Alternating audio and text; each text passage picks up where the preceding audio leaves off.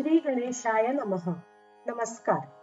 कलांगण संस्कृति केंद्र से मैं डॉक्टर स्मिता, आपके प्रसन्न और स्वस्थ रहने की कामना करते हुए आपका अभिवादन करती हूँ।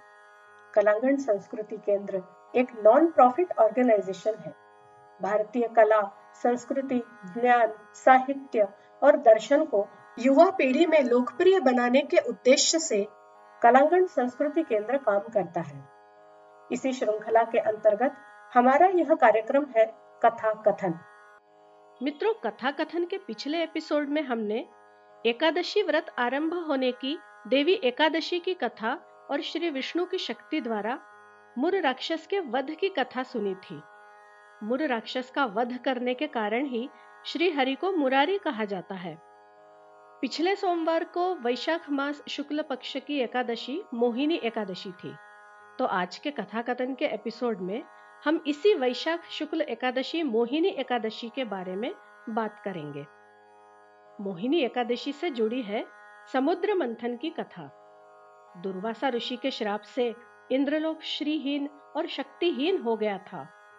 असुरों का सर्वत्र त्रिलोकी में साम्राज्य हो गया था। श्री विष्णु जी ने देवताओं को इस संकट से उबारने के लिए असुरों के साथ मिलकर समुद्र मंथन करने का सुझाव दिया।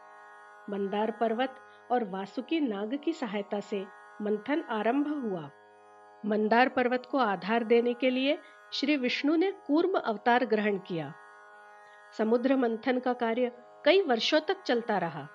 मथते मथते समुद्र ने अचानक विष उगलना आरंभ कर दिया, जिसे भगवान शिव ने प्राशन कर लिया और सभी के प्राणों की रक्षा की। समुद्र के गर्भ से मंथन के कारण चौदह रत्न निकले। जिन्हें देवों और असुरों ने आपस में बांट लिया। अंत में अमृत कलश लेकर धनवंतरी प्रकट हुए। अमृत को पाने की लालसा में अब देवों और असुरों में विवाद होने लगा। तब भगवान विष्णु ने एक अति रूपवान स्त्री मोहिनी का रूप धारण किया।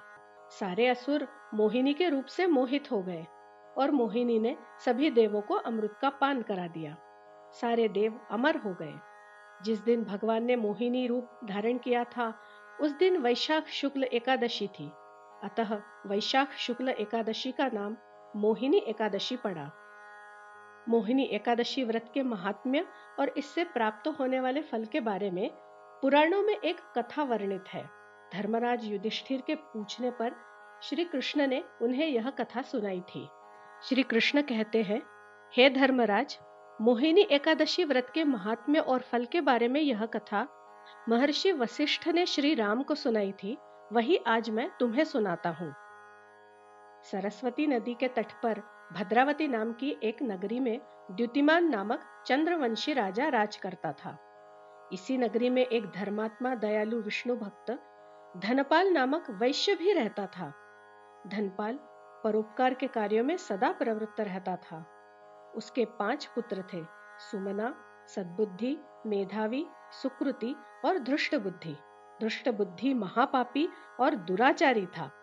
जुआ खेलना, मदिरा पीना, परस्त्री गमन और भोग विलास के कार्यों में वह सदा प्रवृत्त रहा करता था।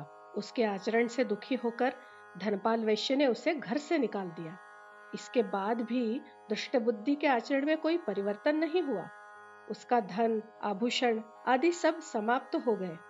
तो अब वह चोरी करने लगा, लोगों को लूटने लगा। सिपाहियों ने उसे पकड़कर कारागार में डाल दिया। उसके आचरण की चर्चा राजा के कानों तक पहुँच चुकी थी और राजा ने दृष्ट बुद्धि को राज्य से बाहर चले जाने को कहा।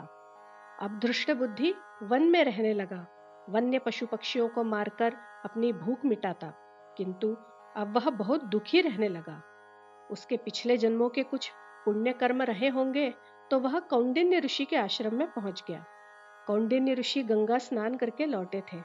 उनके वस्त्र अभी भी गीले थे। उनके वस्त्रों से जल की कुछ बूंदें धृष्ट बुद्धि पर पड़ी, जिसके पुण्य प्रताप से धृष्ट बुद्धि का विवेक जागृत हुआ। और उसने ऋषिवर को प्रणाम करके पूछा, हे ऋषिवर, मैंने आज तक बहुत दुष्कर्म किए हैं, किंतु आज मैं पश्चाताप की अग्नि में जल रहा हूँ। कृपा करके मुझे मेरे पापों के प्रायश्चित करने का कोई उपाय बताए। तब ऋषि ने दृष्ट बुद्धि को पापनाशक, वैशाख, शुक्ल, एकादशी का व्रत करने को कहा। दुष्ट बुद्धि ने विधि पूर्वक श्रद्धा और शुद्ध मन से वैशाख, शुक्ल, एकादशी का व्रत किया। इसके पुण्य प्रताप से दुष्ट बुद्धि के सारे पाप नष्ट हो गए और कालांतर में वह दिव्य शरीर धारण कर विष्णु लोक में पहुँच गया। महर्षि वशिष्ठ श्री राम से कहते हैं, हे राम, अंधकार रूपी मोह को नष्ट करने वाला यह व्रत है, वैशाख शुक्ल एकादशी का व्रत। इस व्रत का पुण्य फल हज़ार गोदान के फल के बराबर है। तो यह थी वैशाख शुक्ल एकादशी, मोहिनी एकादशी की कथा। ध्यान पूर्वक सुनने के लिए कलांगण संस्कृति केंद्र से मैं डॉक्टर स्मिता, आप सभी का धन्यवाद करती हूँ। अगले एपिसोड में हम फिर उपस्थित होंगे एक नई कथा लेकर। तब तक के लिए नमस्कार।